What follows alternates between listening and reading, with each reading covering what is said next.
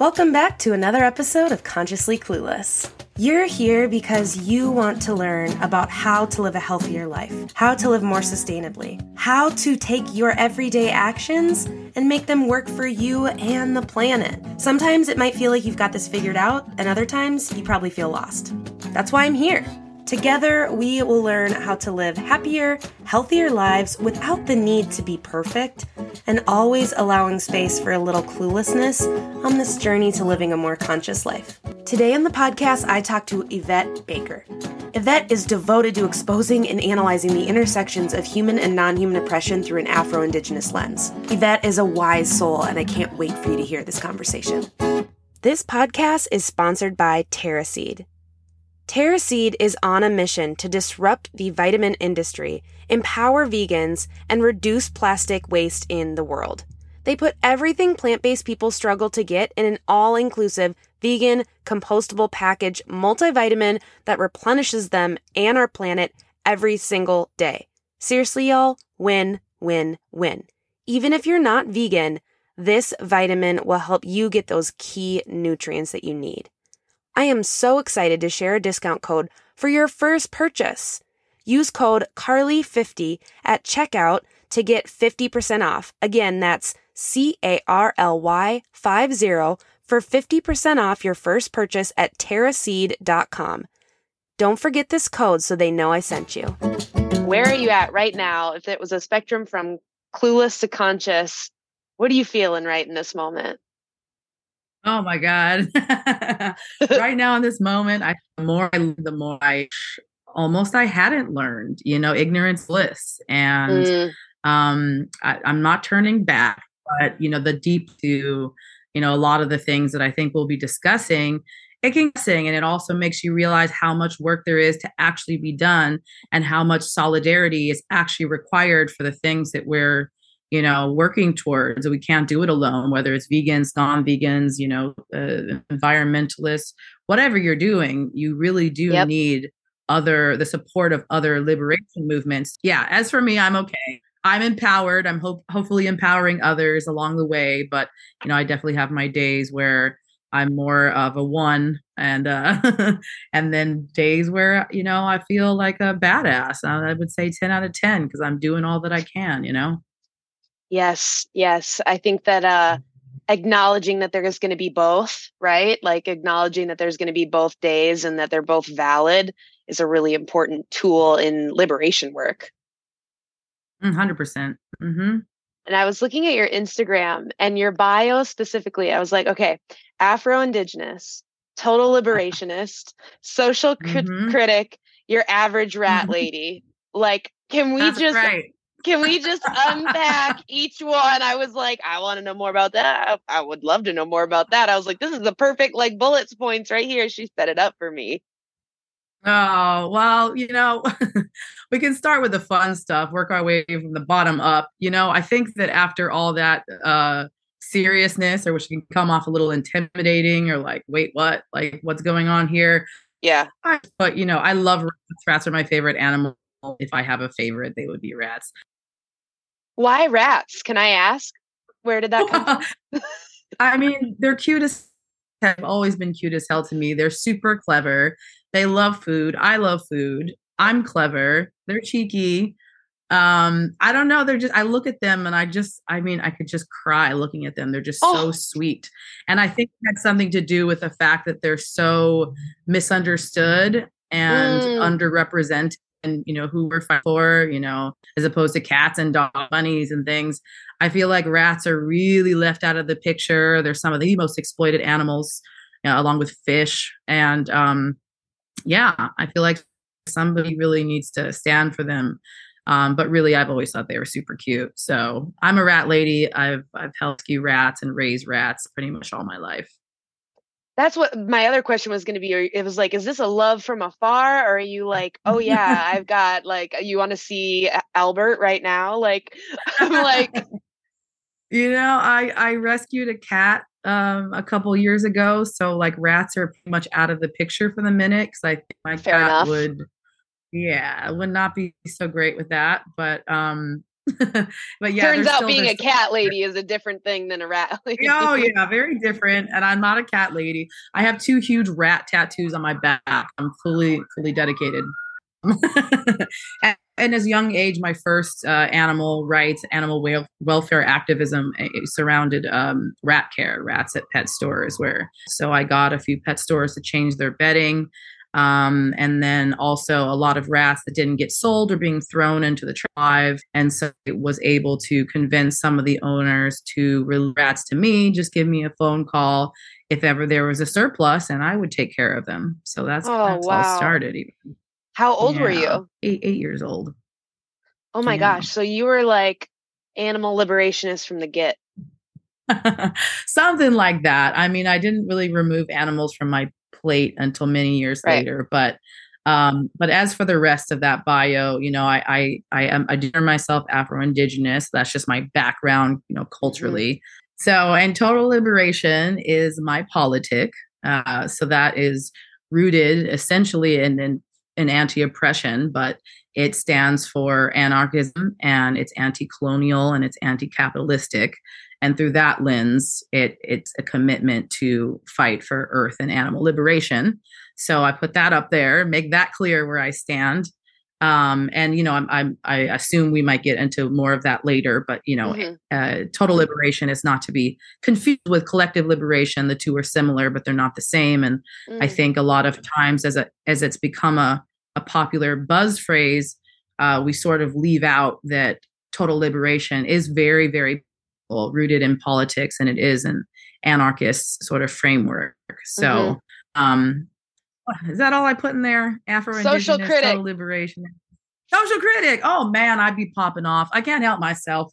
I just critique anything and everything. I'm also very inspired by social critics and a lot of Black revolutionary thinkers from the past, um, a lot of whom uh, had social criticisms in their work. I think it's super important as far as like reassessing things and, and not just taking things as are you know we keep learning we're learning from one another but sometimes often i think it is valuable to step back and kind of you know make sure that we're really um you know using the the language that we want to use make sure it's not outdated haven't like as a society kind of progressed past some of these thoughts Mm-hmm. and and there's new ways of thinking Is that sometimes are just more helpful for for new situations at hand you know some some really really great thoughts uh, from really great thinkers were really appropriate at that time that don't exactly do the best justice i think for our own times so the mm. social criticisms is all it, social criticism is always um, an important part of my work so the last part of that that I didn't list when I listed your bio before um, is the Liberation 360. And yeah, that, may, that is also um, something I'd love to, to dive into. But I think a, a good place to start, since we just we started with the rat story and kind of can see maybe some progression happening here. But um, vegan abolitionist, when you know, what's your vegan story? Where did where did you arrive at veganism? Uh, well, you know, I, I, of course, I feel like I'd be remiss for anyone who who sees plant based dieting and veganism as one and the same. So, mm-hmm. as you ask me this question, I, I intend to answer it as uh, a, a socio political stance and mm-hmm. anti oppression and qualification of of any being. Um, that sort of veganism based um, versus just a, a shift in my diet. So, mm-hmm. uh, unlike most folks folks my vegan journey, if you will, I didn't really start with a dietary shift. Um, mm. What I put on my plate was actually the, the last piece of the puzzle um, that mm. I needed to come to terms with. And so far as standing fully in my anti oppression work and belief system, because I'd been a social justice hit pretty much my whole life. Mm-hmm. So, and I was raised in a house uh, infused with a lot of Native American culture. So mm. I was taught to regard uh, animals as community members along with mm-hmm. the earth. So, um, I, you know, I talked about doing some animal welfare, welfareism work as a child, um, and I can't ever remember that that animals should be um, to have to suffer for our fashion or entertainment. But it wasn't until about 15 years until my uh, career in food and hospitality and wine that I helped open a plant based restaurant and it mm. was upscale and I was eating well and um, because of financial necessity, I was like, I'm taking all this free food home. Hell yeah. Um, I became, I became based sort of, uh, you know, accidentally or just circumstantially. Um, begins around me daily, and it all came to me quickly the realization that there really was no justification for causing more harm when I had the option to cause less. Mm-hmm. Um, so, you know, I kind of already had a vegan ethos, but removing animals from the plate was the last piece.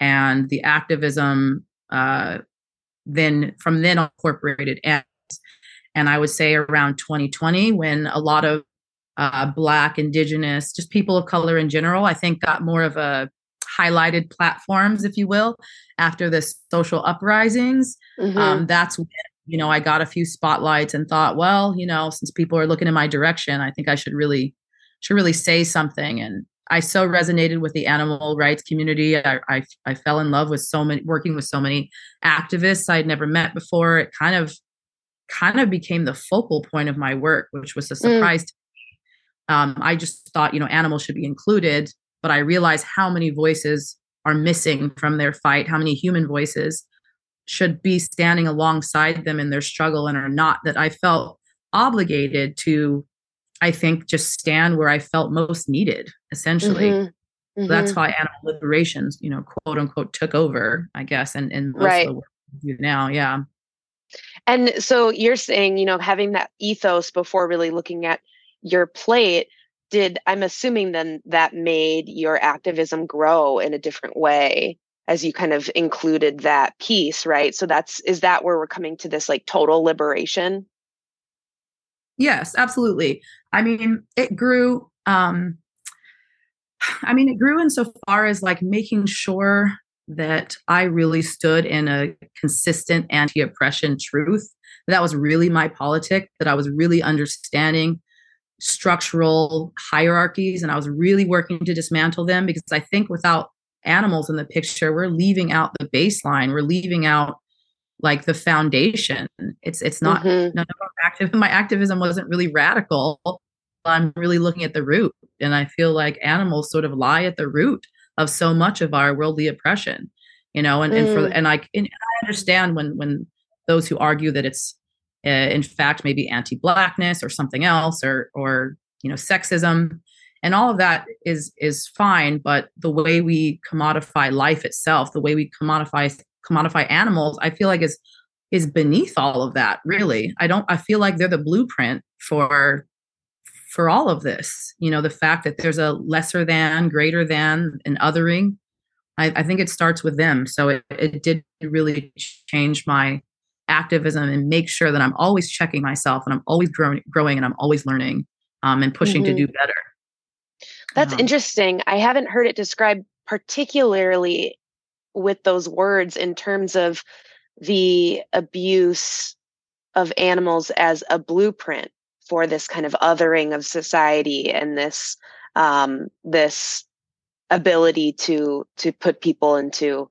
different categories um, and value them differently. Absolutely. That's really interesting. Yeah, I, I, you know, I find so too. I, I can't remember where I first heard it. Um, and I want to say Christopher Sebastian, maybe, who does brilliant work and um, I've listened to so many of his speeches, but um, so it may be from him. But you know, essentially along the way, I learned that you know even the the Atlantic the Atlantic slave trade, you know, that there there wasn't there wouldn't have been um, uh, you know humans being sent across the seas to be slaves had it not been for animals first like they were the they were the litmus test they were commodified and mass produced and um, you know, enslaved sort of to to for profit, and and, wow. and humans were after that. So, you know, it, it really was kind of eye opening, and and and in that world of realizing the interconnectivity of Black liberation and animal liberation too. That's a whole other world, but but um, it really ties in. I really do believe that's just one example of right. You know, the way animals kind of really are at the bottom uh, of our heels and and get overlooked in all of this anti-oppression work which is a shame Can we talk a little bit more about that connection between Black liberation and animal liberation and the connection between those two movements? Can we talk a little bit more about that? Woo! Oh my goodness. Um, sure.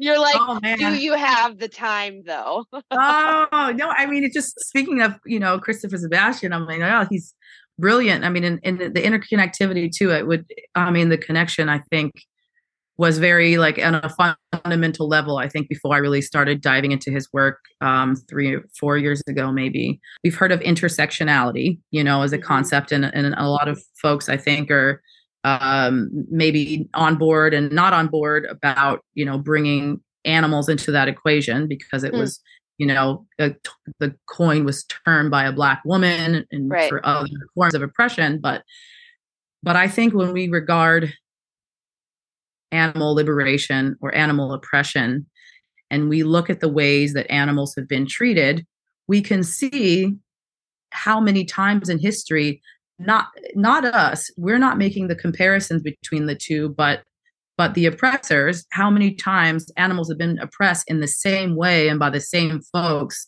as black folks were oppressed whether it was like the same kind of ex- experimentation and being compared to certain animals as uh, being appropriate to, to test upon you know for example and putting us into you know prisons or zoos if you want to look at it that way the same kind of prison industrial complex i think the two have so many parallels that mm. we don't talk about um, I, I, did read a book that talked about the parallel by christy uh, alger who okay. goes by writing liberation on on instagram she wrote a book that's incredible talks mm-hmm. about those two parallels uh, at any rate i feel like we are just sort of remiss of all the things that these black radical thinkers were talking about as far as how structural oppression operates and how uh, collective liberation operates. It was Fannie Lou Hamer who said, you know, no one's free until we're all free, or you know, I'm paraphrasing, but but when we really hold those words in true regard, it's like so many black thinkers have.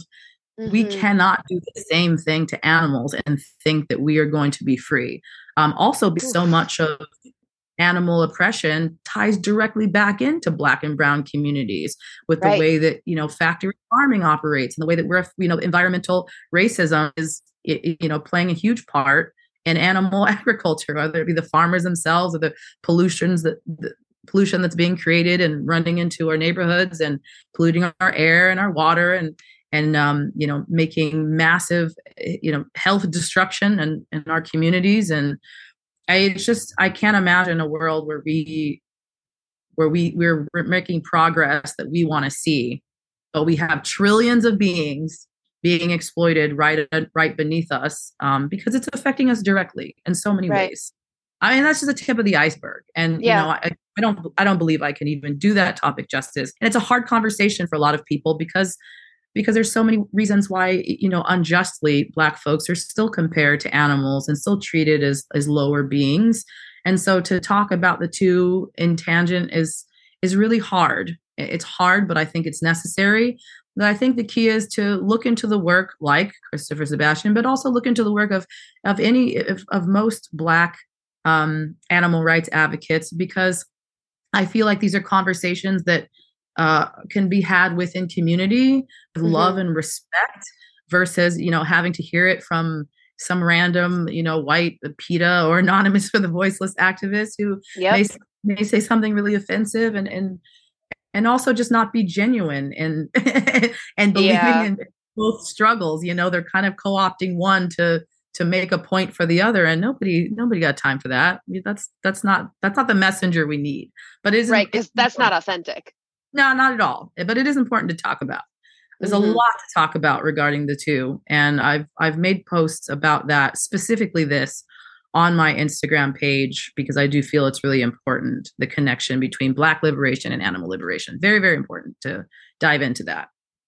So I imagine as as um, a woman of color in this movement, in all of the movements that we're talking about, right? But specifically talking about black liberation and vegan liberation has that ever been an isolating place to be have you had pushback from other people of color that are are not liking that like i'm wondering how that is for you to navigate Um, yes, pushback is real. And I it's frustrating. You know, it's frustrating and I continue the education that because partly because of that, because mm-hmm. I think that understanding more is very helpful. But then I also understand when when folks like myself opt out. I'm I'm right. not twist anyone's arm or to convince them that somehow they need to manage taking on more um, in addition to what they already face. Um, so I'm not, I'm, you know, I'm not really walking into black brown communities saying like, hey, we need to do more for animals. I'm, right. I'm opening up to anyone who has the capacity, anyone who can listen, and anyone who can do better. But that's not to write off anyone just because they're black or brown or because they might be in a poor community. Um, I do think it's important that we get the education.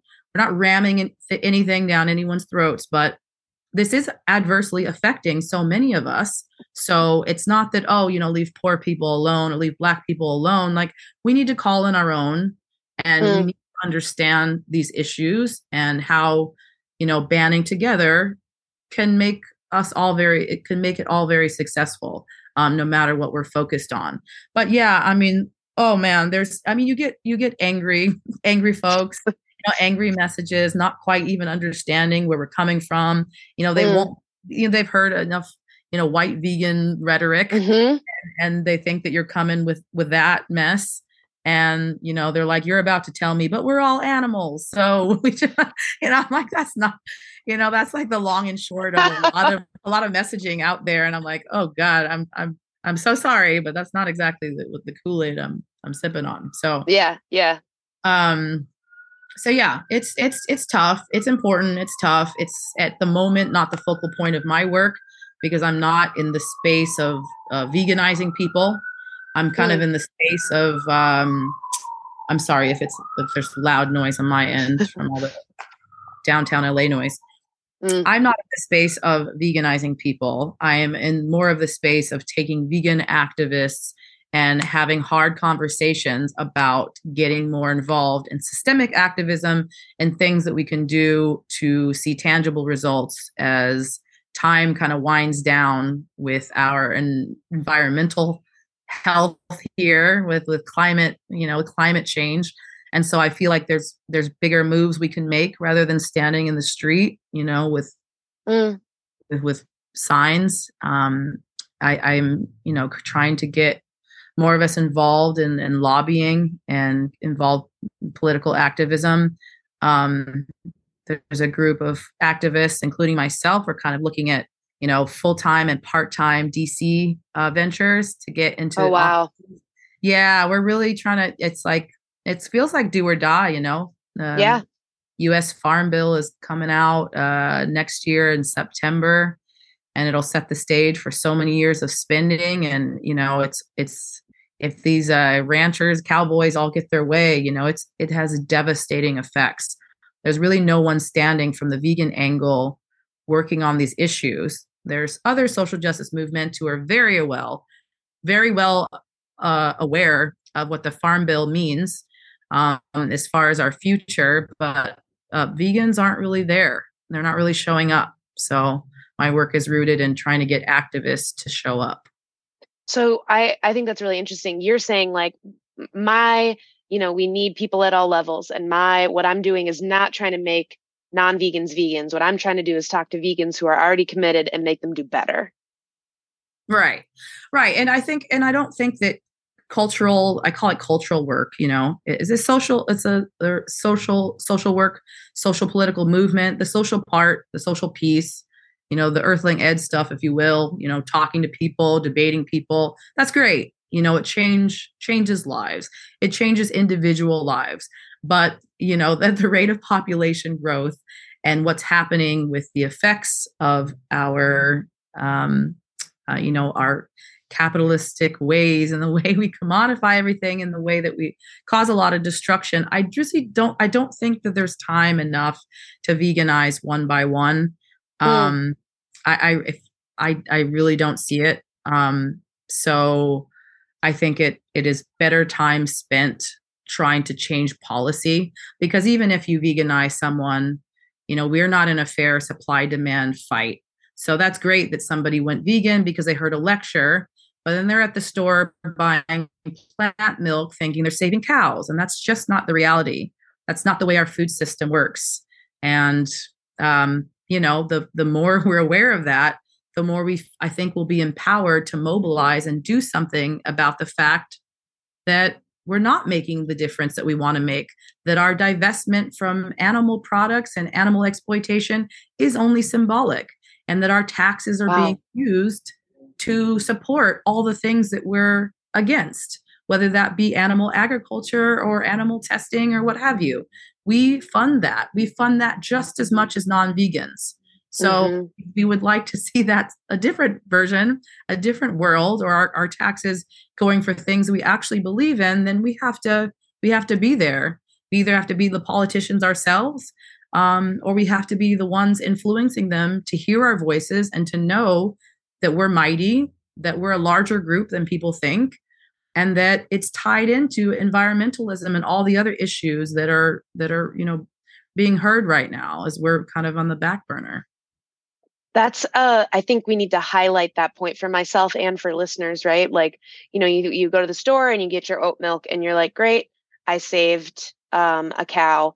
And you're you're um and i think that too right? I'm like thank gosh i'm saving all these animals by being vegan that's one perk and i talk about that even and the way you just said that is such a reminder of like that's cute but you're in a larger system that is more complicated than choosing your milk and making w- like wild differences um that's a lot to that's a lot to swallow. It is it is a lot it, it was a it was a i mean frankly a depressing realization for me you know um we had been told you know you stop buying they'll stop supplying and and it's a, it's it's frankly a, a, really big sort of misinformation campaign. It, it, sounds great, you know, just go vegan, but it's it's not the truth yet. I mean, it's not the reality we're in, and we know that focusing our energy solely into protesting and trying to get people to go vegan one by one keeps our movement running in place. Um, you know, with mega farms um, of the animal agricultural industries receiving massive government bailouts subsidies, insurances, um, vegans and their spending power may grow, but with a rigged and corrupt system, it doesn't grant us a fair supply and demand fight. So, you know, we we are also highlighted that small farms are going out of business and it's because of all the plant milks you see on the shelves and that's just not the reality either you know you have a lot of um, small farms going out of business because they cannot compete with the larger farms who yeah. receive who not only receive extraordinary funds but who also scam extraordinary funds and that is the work right now of agriculture fairness alliance which is a vegan backed lobbying mm. group and they are exposing like no other how exactly fraudulent the meat and dairy industries have been in stealing funds and diverting funds away from from where they were meant to be and, and level the playing field. Fruit and vegetable farmers black and brown farmers included but they are hoarding and scamming. And it is like a welfare scheme beyond your uh, your wildest dreams. Like 800 billion dollars i believe there was a like a covid bailout fund for farmers and and yeah these mega farms are just milking it all up and you know creating um fraudulent entries pretending like they're additional farms you know getting Jesus. payments. So like no matter what we're really doing they are not feeling the effects of our losses. The sales are only going up. They go like you know um in production year after year after year. Um so it, it's not that, that we we think would be correlated to how the shelves have been diversified to include vegan food it's really symbolic. It really is just vegan capitalism, and it's really not the way toward liberation for anyone. This podcast is supported by Will's Vegan Store. Will's Vegan Store has been a vegan company at the front of vegan clothing and sustainable fashion since they launched in 2013 by their founder, Will Green. They produce the most beautiful, vegan, sustainably made shoes, clothing, and accessories. I have been obsessed with this brand for years now. They were one of the first vegan brands that I really made the switch to. It can be hard to thrift shoes but I love knowing that if I'm going to purchase a pair of shoes from Will's Vegan Store, they are going to be ethically made, their workers are protected, they don't use plastic packaging, they're delivered in an environmentally friendly way. It's truly the most amazing company to support. So if you're ready to try them yourself, hit the link in the show notes so they know that I sent you. This podcast is supported by Who Gives a Crap. Who Gives a Crap is an eco friendly toilet paper company that donates 50% of its profits to help ensure everyone has access to clean water and a toilet within our lifetime. Who Gives a Crap has donated almost 8 million US dollars to nonprofit organizations who help provide clean water and toilets all over the world. Who Gives a Crap is delivered straight to your door with carbon neutral delivery. I love that it comes that way. I don't have to think about it. It's an automatic subscription, and I want you to try it. You can check out Who Gives a Crap and get $10 off your first order over $54 with the code CARLY10. That's C A R L Y 10, or check out the link in the show notes. So I would love to to talk through a little bit i think it's a, i think it's a good segue given what you just said about like vegan capitalism and kind of symbolic to talk uh-huh. about white veganism oh and uh, You're like, my knuckles. Yeah, I was like, let me rearrange how I'm sitting here and get ready. But I think that it's um it's an important conversation to continue to have, even though there's, mm-hmm. as we can see on the internet, a lot of people that don't want to hear that um conver- a lot of white vegans that do not want to hear this conversation but i know that mm-hmm. you post about it you know pretty frequently in, in calling that out so let's talk let's talk a little bit about white vegans like me well uh, we can talk about it but i really want to pr- uh, really want to clarify that it you know it, white veganism doesn't mean veganism from white people. It, right. You know, right. You can be a white person and a vegan and and not be steeped in any white vegan rhetoric. You know, um, and yes, I, I do. Uh, it, it's more of a. It's, it's more of a. Uh, a, like a, a, way that you're going about your activism. It's a like sort of right. a, a, really messed up, problematic belief system and and, and activism series of uh, of events that kind of feels like white um, feminism adjacent. Yeah, pretty much. I mean, it's um it's something that I went into uh, a few times uh, in, in my social media for sure. I have a, a pinned post on it because I thought it was important. It's important and then it's not important. And I think I talked about mm. that well as well. And and I think it's not important because it will always be, you know, we're mm. not to we're not going to get them all. Um there not only that, but I think that that or there's so many large organizations that are reliant on selling selling particular lies and and and coming forth with a particular activism style that attracts certain people so that they feel like white savior it's kind of in the white savior realm where you know people don't want to work and they don't want to you know understand uh collective liberation and they don't want to understand how oppression actually operates. They'd rather just feel good about it. Making a difference, but it to be easy. Absolutely. Absolutely. And so I think I'm, you know, I provided probably the world's longest definition of like what white veganism is on my post. and, um, you know, I can uh, hit you with a little snippet of it because it's important to yeah. understand what about it, but it's essentially a form of veganism that's rooted in white supremacy and refers to a culture that disregards marginalized voices from the mainstream vegan discourse while centering white voices and creating white saviors, as we discussed. Um, its white dominated leadership has allowed racism, misogyny, anti Semitism, transphobia, weightism, and ableism to thrive within the animal liberation movement so long as it has been for the animals. This culture fervently insists on apolitical, single issue activism, which is animals only, and hyper focuses on individualism, and as a result has a morally sound anti-speciesist animal liberation struggle buried and lost in the mainstream perception of vegans as classist, exclusionary, purist, aggressive, and compassionless, caring far more about the plight of non-humans than anyone else.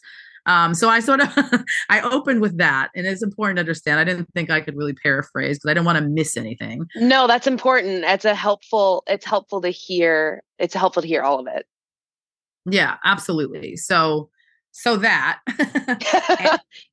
copy paste, copy paste. So there's that.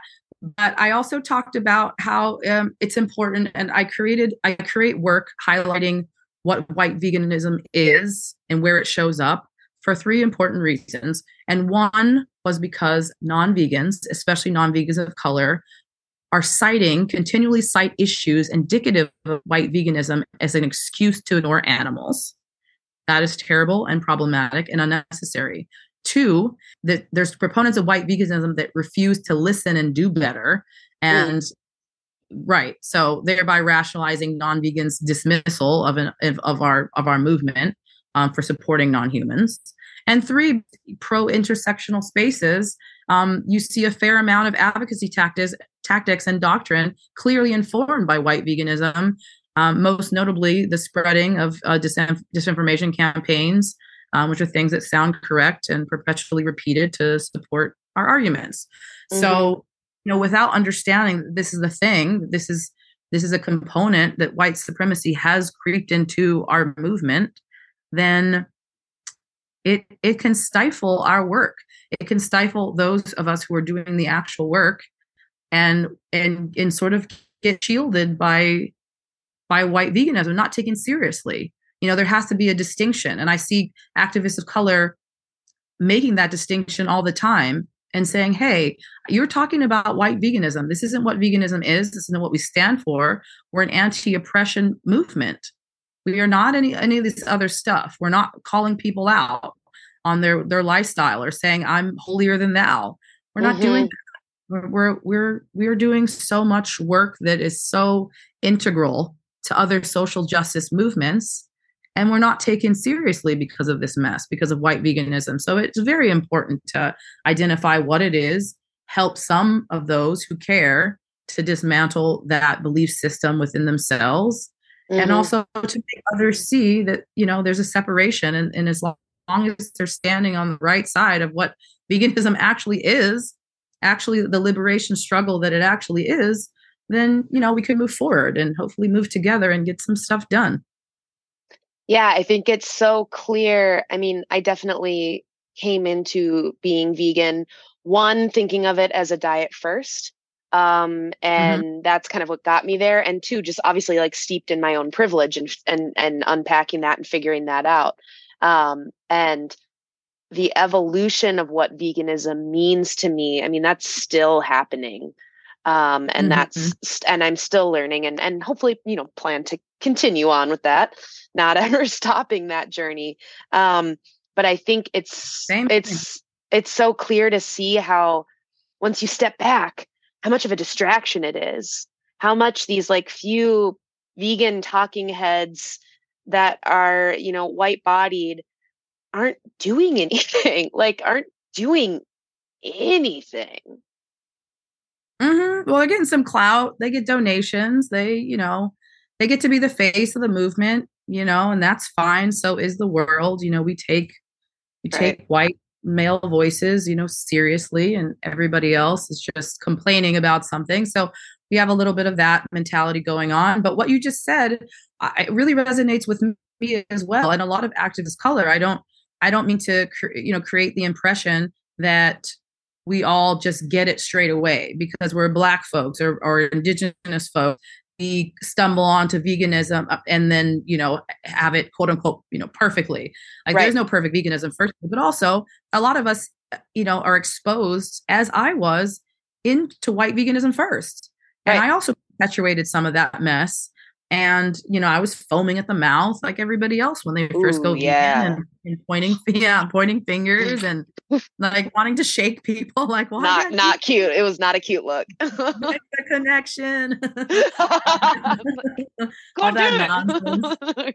so you know and then we yeah we evolve when you really when you really care to um you know look into what what has been done in other liberation movements and where we can borrow and learn from them, then you really see how how leftist uh, our movement is and how political it should be not turning anyone away because they're not vegan you know everyone's an important piece of the puzzle.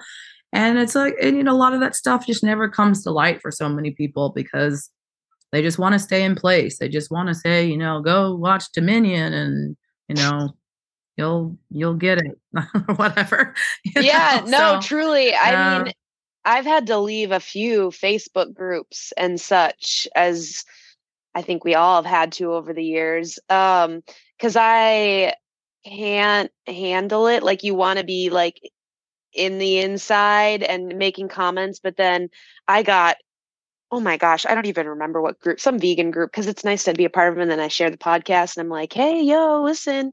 But it is not mm-hmm. always worth it uh, because there was like this question that you had to answer to get into the group. And it, one of them was like, would you buy non vegan food for a friend or family member? And I said, yes, because like my mom was sick the other day and I went and bought her some things that she wanted because she was sick that weren't vegan, but that's not that's not why I was there, right? Like that kind of idea. Mm-hmm. And I didn't like it. I didn't I didn't like how it felt, but that's that's not my journey. Mm-hmm. I was mm-hmm. doing something for a family member. And this person, somebody messaged me a page long attack about how I cannot call myself vegan and how and it was some white girl obviously. I mean obviously it was. All right, we already knew that. We already we knew, knew we knew that we knew that. And she was pissed and I was just like I took screenshots and I was like I shared it on Instagram and was like this is the problem with like whiteness in this space and with like this whole issue is that if you don't leave room to learn and to have nuance, then what the hell are you doing? Mm-hmm. I, eh, I mean, been there, been there. I totally understand. Um, you know, and it doesn't, you know, my whether I would or, or would not do what you did for, you know, a sick person mm-hmm. is irrelevant. I, I, it's, it, it blows my mind that there is no room for nuance, and all above that, that we're trying to call in other humans to make this realization. We're trying to this is you know i mean it, it is a it is an animal struggle and we are their allies. However mm. we're, mm-hmm. we're creating our own movements with other humans but we fail to connect with humans or have any any desire that part. ever to relate to other humans or, or to be empathetic like in, in any way um again you know it's going back to yeah wanting to be right and wanting to you know feel holier than thou when it, it doesn't make sense. And it literally i mean going back to what we were just talking about supply demand it also just doesn't matter. You know it you're not you, you didn't you didn't kill an extra cow or chicken or pig. You just didn't. You really didn't. Um you know and nor did nor did their uh, beyond burger impossible burger you know Miyoko cheese. It didn't save anyone. So obviously the biggest problem with all of this is that it turns people away. Right. And they don't even get to a place where they are understanding what's happened because they are completely taken aback by a lot of our behavior with a vegan label on it. Um, right. Um, so that's unfortunate. And another reason why, you know, we talk about white veganism, because when we run into that, we want to know what it is. And when we're ready right. to open up and include animals in our in our liberation struggles then we can go to to better sources hopefully than facebook groups with angry white ladies on them you know? I don't know yeah. if i'm ever ready for that day but but yeah. Um i think it's it's also very clear that this has informed you being a co-founder am i correct of liberation 360 uh, I'm not. It's, it was founded by Connie Spence, who's my mentor. Okay. Uh, She is, yeah, she's a total liberation activist, vegan advocate, um, food system expert. So I am really new into food system knowledge. I mean, as vegans, we we you know we get the stats, we hear a lot of the basics, but as far as like food policy and food supply chain and the corruption that's hiding behind uh, our food, you know, policies, the loopholes and whatnot, Connie has been really instrumental in all of that for me. She founded both Liberation 360 and Agriculture Fairness Alliance. So okay. Liberation 360 is essentially the educational arm to get us involved, get us in the know, to be able to, you know, mobilize and, and centralize vegan voters and get us politically involved, which is the realm of Agriculture Fairness Alliance. So I feel like because we're such a small group, um, we're, we're, there's three founders of Liberation 360, myself, Connie Spence, and Gwenna Hunter. You know, it feels it feels co-founder-ish, but you know, I cannot take any credit. She did all the work, but uh, the three of us, we have a very symbiotic relation. Uh, we do so much, um, you know, work that's that's compatible and that that really melds together seamlessly. Um, you know, we really we need one another. Yeah. So um, with with all three pieces we we really we really all take our our individual place and we make it work. So what does your work with them look like? Uh, well it's because um, because of this shift towards dc for mm-hmm.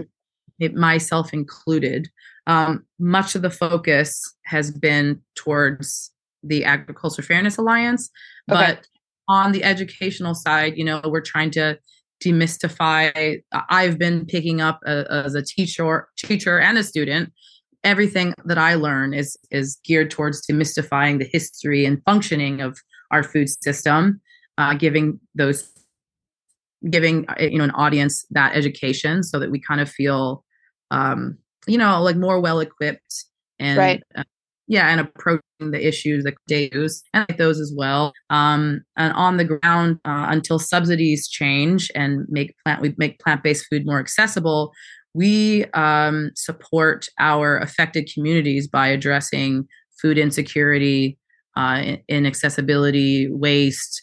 We provide food and financial help in the form of groceries to children and young adults um, who are an otherwise unsupported group uh, many mm. of whom would like to be vegan but lack the autonomy to do so with with growth decisions made by their parents.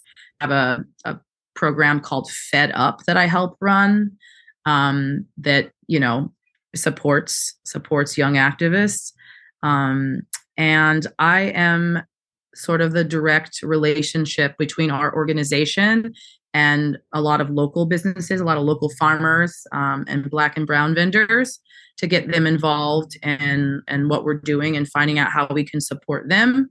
Um, so I, I, have a background also working in local farmers markets myself. I know how much food waste comes out of farmers markets, a shocking amount of, mm. of goods that can't sold the next week. So they just go into the bin, uh, overflowing trash bins tell you. So creating a relationship can kind of put those food into people's mouths as opposed to in the bin. And there's some larger organizations um, doing similar work there, but not in a vegan space and not within okay. the same framework. So one of our founders as well, or excuse me, not one of our um, board members of Liberation 360 did found the um, first vegan uh, food bank in Los Angeles. So wow. it's all yeah. So myself creating the relationship with the farmers, getting food to, you know, children and young adults, and Gwenna, you know, holding down the food bank, getting food to anyone in the communities who need to be supported, and Connie doing all the data crunching and and getting all the information really tied together and demystified for me to sort of like you know simplify and and uh, relate to our audiences is kind of like you know it's it's a it's a well-oiled machine for us. Um, yeah. But yeah, so so my my my I'm more of the relation face to face person with with the farmers and the vendors. That sounds amazing. It it sounds like an organization that will hopefully continue to grow. You know, I imagine like chapters around the country and um I'm I'm sure I'm sure those are things you've thought about obviously, but as you're saying that I was like that needs to be everywhere. Yeah, I mean, and you know, the I would I would love to see it grow. I would love to see other chapters, but I would also just love it to do what it was meant to do, which uh, aside from supporting communities in the moment, it's really meant to mobilize us. Mm. It's really just it's really just meant to be the catalyst to get us more people involved in the political stuff, so that we don't keep running in place. You know, yeah.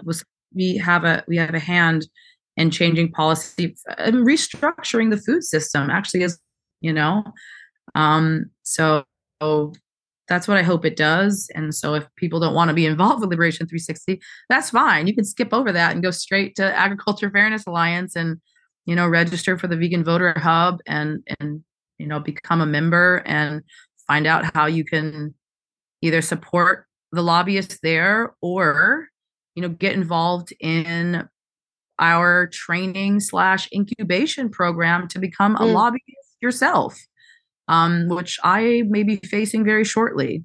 You know, I can't say for certain, but there's a there's a good chance that I will be registered as a lobbyist myself, and that'll be part two of our interview. Oh yeah, vegan lobbyist, you bet. Here yes. we go. I never saw my life direction, but life is funny, isn't it? isn't it though? so, given all of the amazing shit you're doing. Like n- seriously, I just I forget I say this all the time, but I forget sometimes that I don't share the audio or that I don't share the video of these podcasts and then people don't see that I'm sitting here just like damn, like oh my god, or just like shaking my head. I'm like I wish people could just see my face being like yes all the time when I'm listening to people. Um and that is feels very similar to you. I'm I'm truly in awe of um, the work you're doing and and really am grateful for it. But given all that, how do you take care of yourself? Ooh, ooh, a self care combo.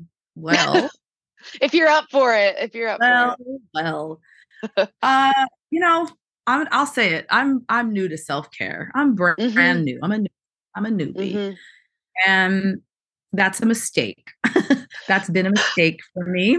And I made a mistake. I made a mistake. So now we're correcting that mistake. Mm-hmm. And rest. I do take days off. Mine keeps spinning. I'm working on, you know, once you know about all of this, it's really hard to unsee it. We're in a non vegan world.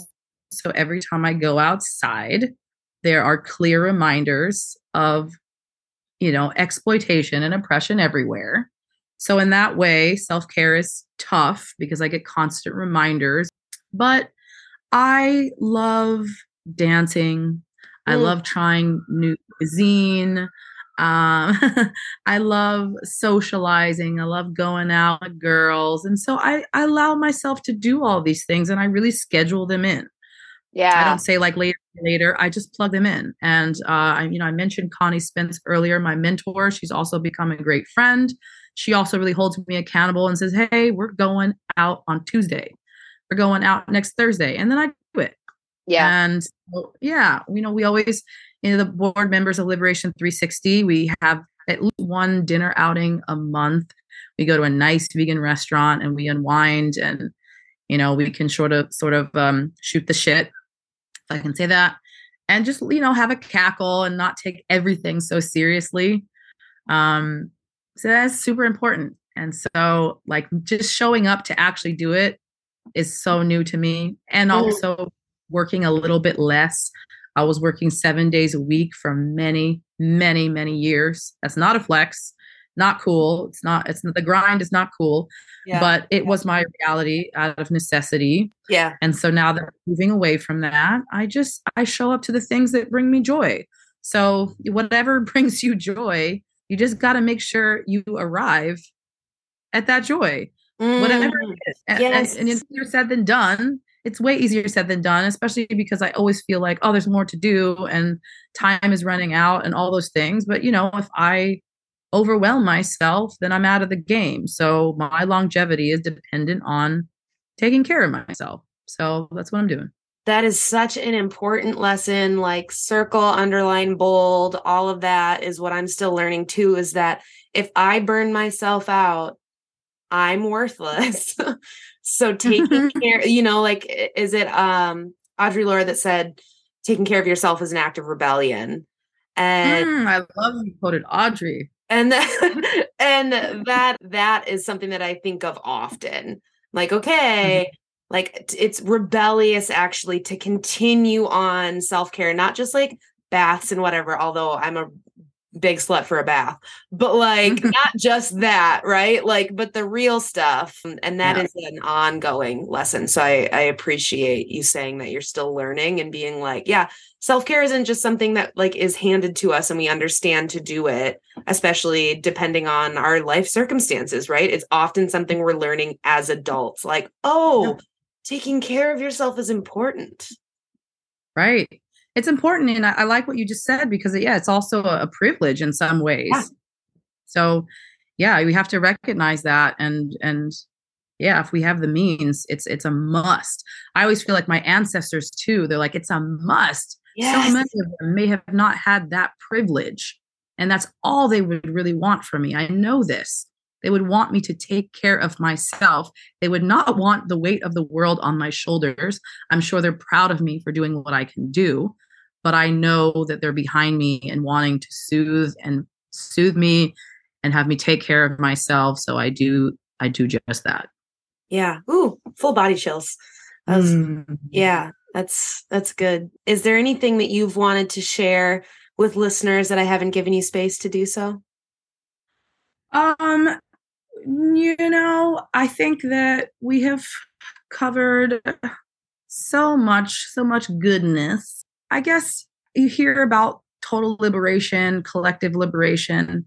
The only thing that I think that is worth mentioning, because I'm seeing these phrases so much more, and I think that a lot of people have the impression that it's new and buzz phrasey and whatnot, but really collective liberation is so rooted in so many indigenous cultures that the, you know the health of all the beings around you in the earth is really tied into your own health, your own freedom, and and this, these are very very old old paradigms, um, and even as such, I think a lot of these phrases now are being adopted by all sorts of activists, even those activists who haven't yet come to include animals in their anti-oppression stance.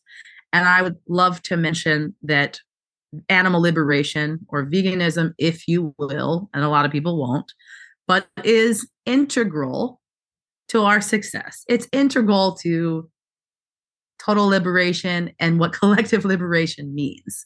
And it's it's not only nonsensical to exclude trillions of beings, but it is counterproductive for all the ways that our exploitation and commodification of animals affects them and ourselves. So the more we realize that, or if we can be honest or have an open mind in approaching the work of total liberation activists who mm-hmm. understand that animals are part of the equation, I think it's super, super important. And on a lighter note, sort of cringy just to see these these phrases being thrown around without any real purpose or understanding. And I think it's not it's important to um, recognize and and you know uh, yeah it's important to recognize when things have been watered down because yeah. that can be very dangerous I think some of this is getting watered down and it's it sounds nice so people throw it throw these words around and not just in their bios but you know wherever and mm. and yeah i think we should have a, a more rooted understanding of why these terms are so radical right radical radical in the real sense of the word meaning you know it, it, like uh, focused on the root causes of oppression.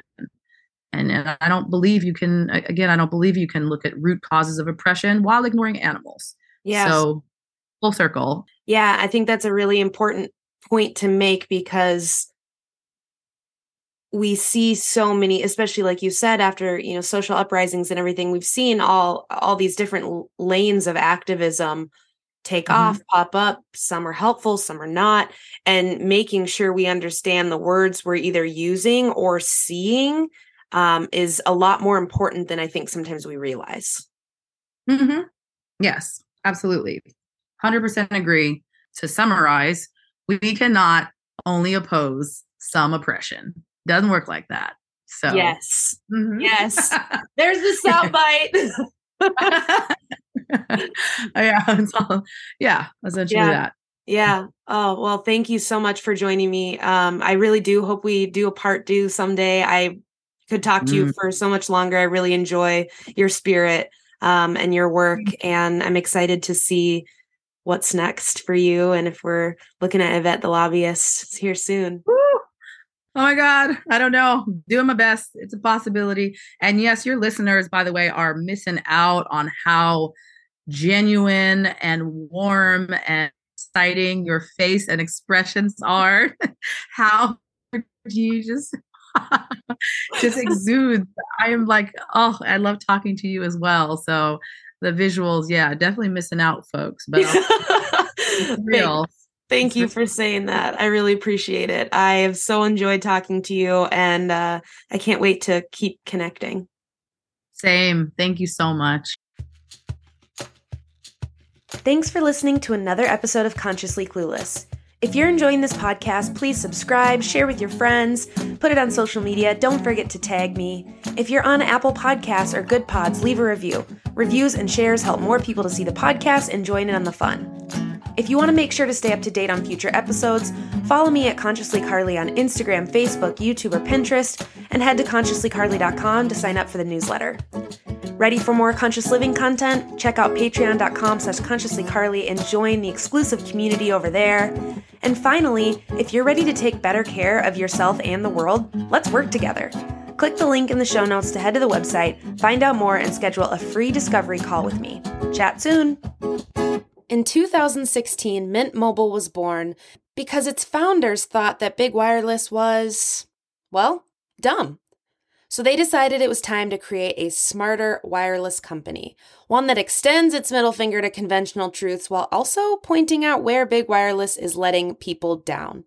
They're online only. You can buy plans that are three month, six month, 12 month, no contracts choose to stay as long as you want. There are no overages, there's no surprises, there's just no BS.